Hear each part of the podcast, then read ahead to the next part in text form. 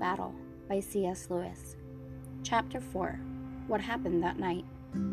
The king was so dizzy from being knocked down that he hardly knew what was happening until the Calormenes untied his wrists and put his arms straight down by his side and set him with his back against an ash tree.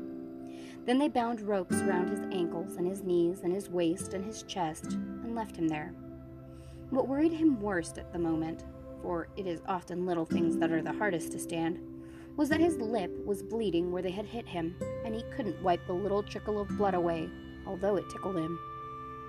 From where he was, he could still see the little stable on the top of the hill and the ape sitting in front of it. He could just hear the ape's voice still going on, and every now and then some answer from the crowd, but he could not make out the words. I wonder what they've done to Jewel, thought the king. Presently, the crowd of beasts broke up and began going away in different directions. Some passed close to Tirian. They looked at him as if they were both frightened and sorry to see him tied up, but none of them spoke. Soon they had all gone, and there was silence in the wood. Then hours and hours went past, and Tirian became first very thirsty, and then very hungry.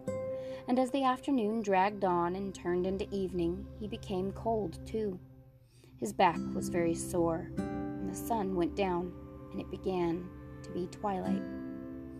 When it was almost dark, Tirian heard a light pitter patter of feet and saw some small creatures coming toward him. The three on the left were mice, and there was a rabbit in the middle. On the right were two moles. Both these were carrying little bags on their backs, which gave them a curious look in the dark so that at first he wondered what kind of beasts they were. Then, in a moment, they were all standing up on their hind legs, laying their cool paws on his knees, and giving his knees snuffly animal kisses. They could reach his knees because Narnian talking beasts of that sort are bigger than the dumb beasts of the same kind in England. Lord King, dear Lord King, said their shrill voices, we are so sorry for you. We daren't untie you because Aslan might be angry with us. But we've brought you your supper. At once the first mouse climbed nimbly up till he was perched on the rope that bound Tirian's chest, and was wrinkling his blunt nose in front of Tirian's face. Then the second mouse climbed up and hung on just below the first mouse. The other beasts stood on the ground and began handing things up. Drink, sire, and then you'll find you are able to eat, said the topmost mouse, and Tirian found that a little wooden cup was being held to his lips. It was only the size of an egg cup, so that he had hardly tasted the wine in it before it was empty. But then the mouse passed it down, and the others refilled it, and it was pressed up again, and Tirian emptied it a second time. In this way they went on till he had quite a good drink, which was all the better for coming in little doses, for that is more thirst quenching than one long draught. Here is cheese, sire, said the first mouse, but not very much, for fear it would make you too thirsty. And after the cheese, they fed him with oat cakes and fresh butter, and then with some more wine. Now hand up the water, said the first mouse, and I will wash the king's face. There is blood on it.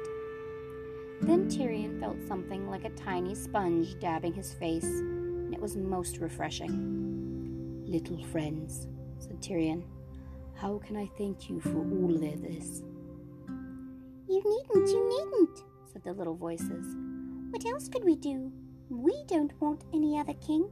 We are your people. If it was only the ape and the Calormenes who were against you, we would have fought till we were cut into pieces before we'd let them tie you up. We would, we would indeed. But we can't go against Aslan. Do you think it really is Aslan? asked the king. Oh, yes, yes, said the rabbit. He came out of the stable last night. We all saw him. What was he like? said the king. Like a terrible great lion, to be sure, said one of the mice. And you think it is really Aslan who is killing the wood nymphs and making you all slaves to the king of Calormen? Ah, uh, that's bad, isn't it? said the second mouse. It would have been better if we died before all this began, but there's no doubt about it. Everyone says it's Aslan's order, and we've seen him. We didn't think Aslan would be like that. Why, we We wanted him to come back to Narnia. He seems to have come back very angry this time, said the first mouse. We must all have done something dreadfully wrong without knowing it. He must be punishing us for something, I do think we might be told what it was. I suppose what we're doing now may be wrong, said the rabbit. I don't care if it is, said one of the moles. I'd do it again. But the other said, Oh, hush, and Do be careful. And then they all said, We're sorry, dear king, but we must go back now. It would never do for us to be caught here. Leave me at once, dear beasts, said Tirian. I would not for all Narnia bring any of you into danger. Good night, good night, said the beasts, rubbing their noses against his knees. We will come back if we can. Then they all pattered away, and the woods seemed darker and colder and lonelier than it had been before they came. The stars came out, and time went slowly on. Imagine how slowly, while the last king of Narnia stood stiff and sore and upright against the tree in his bonds. But at last something happened. Far away there appeared a red light. Then it disappeared for a moment and came back again, bigger and stronger. Then he could see dark shapes going to and fro on this side of the light and carrying bundles and throwing them down. He knew now what he was looking at. It was a bonfire, newly lit, and people were throwing bundles of brushwood onto it. Presently it blazed up, and Tirian could see that it was on the very top of the hill. He could see quite clearly the stable behind it, all lit up in the red glow, and a great crowd of beasts and men between the fire and himself. A small figure, hunched up beside the fire, must be the ape. It was saying something to the crowd, but he could not hear what. Then it went and bowed three times to the ground in front of the door of the stable. Then he got up and opened the door, and something on four legs, something that walked rather stiffly, came out of the stable and stood facing the crowd. A great wailing or howling went up, so loud that Tirian could hear some of the words. Aslan, Aslan, Aslan, cried the beasts. Speak to us, comfort us, be angry with us no more. From where Tirian was, he could not make out very clearly what the thing was, but he could see that it was yellow and hairy. He had never seen the great lion. He had never seen a common lion. He couldn't be sure that what he saw was not the real Aslan. He had not expected Aslan to look like that stiff thing which stood and said nothing. But how could one be sure? For a moment, horrible thoughts went through his head. Then he remembered the nonsense about Tash and Aslan being the same, and knew that the whole thing must be a cheat. The ape put his head close to the yellow thing's head, as if he were listening to something it was whispering to him. Then he turned and spoke to the crowd, and the crowd wailed again. Then the yellow thing turned clumsily round and walked, you might almost say waddled, back into the stable, and the ape shut the door behind it. After that, the fire must have been put out, for the light vanished quite suddenly, and Tirian was once more alone with the cold and the darkness. He thought of the other kings who had lived and died in Narnia in old times, and it seemed to him that none of them had ever been so unlucky as himself. He thought of his great grandfather's great grandfather, King Rilian, who had been stolen away by a witch when he was only a young prince, and kept hidden for years in the dark caves beneath the land of the northern giants. But then it had all come right in the end, for two mysterious children had suddenly appeared from the land beyond the world's end, and had rescued him so that he came home to Narnia and had a long and prosperous reign. It's not like that with me, said Tirian to himself. Then he went further back and thought about Rilian's father, Caspian the seafarer, whose wicked uncle King Miraz had tried to murder him, and how Caspian fled away into the woods and lived among the dwarves But that story too had all come to right in the end, for Caspian also had been helped by children, only there were four of them that time, who came from somewhere beyond the world and fought a great battle and set him on his father's throne. But it was all long ago, said Tirian to himself. That sort of thing doesn't happen now. And then he remembered, for he had always been good at history when he was a boy, how those same four children who had helped Caspian had been in Narnia over a thousand years before. And it was then that they had done the most remarkable thing of all, for then they had defeated the terrible White Witch and ended the hundred years of winter. And after that they had reigned, all four of them together, at Cair Paravel, till they were no longer children, but great kings and lovely queens, and their reign had been the golden age of Narnia. And Aslan had come into that story a lot. He had come into all the other stories too, as Tirian now remembered. Aslan, children from another world, thought Tirian. They have always come in when things were at their worst. Oh, if only they could now. And he called out, Aslan, Aslan, Aslan, come and help us now. But the darkness and the cold and the quietness went on just the same. Let me be killed, cried the king. I ask for nothing myself, but come and save all Narnia. And still there was no change in the night or the wood, but there began to be a kind of change inside Tirian. Without knowing why, he began to feel a faint hope, and he felt something stronger.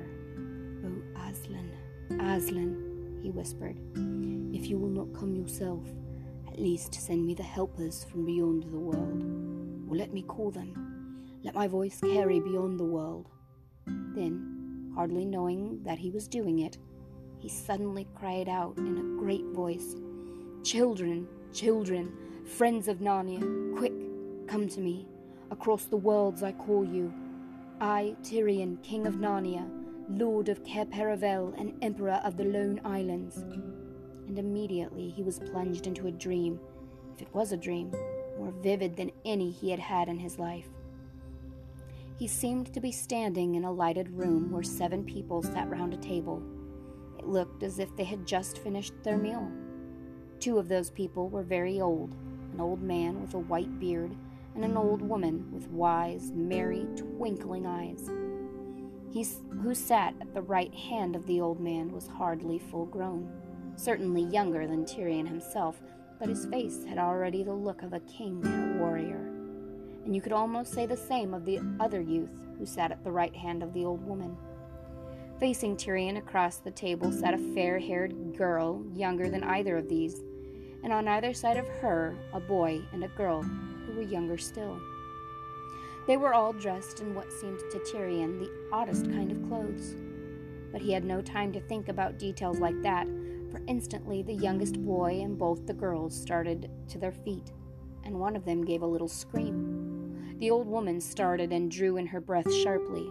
The old man must have made some sudden movement too, for the wine glass which stood at his right hand was swept off the table. Tirian could hear the tinkling noise as it broke on the floor. Then Tirian realized that these people could see him. They were staring at him as if they saw a ghost but he noticed that the king like one who sat at the old man's right never moved, though he turned pale, except that he clenched his hand very tight. Then he said, Speak if you are not a phantom or a dream. You have a Narnian look about you, and we are the seven friends of Narnia.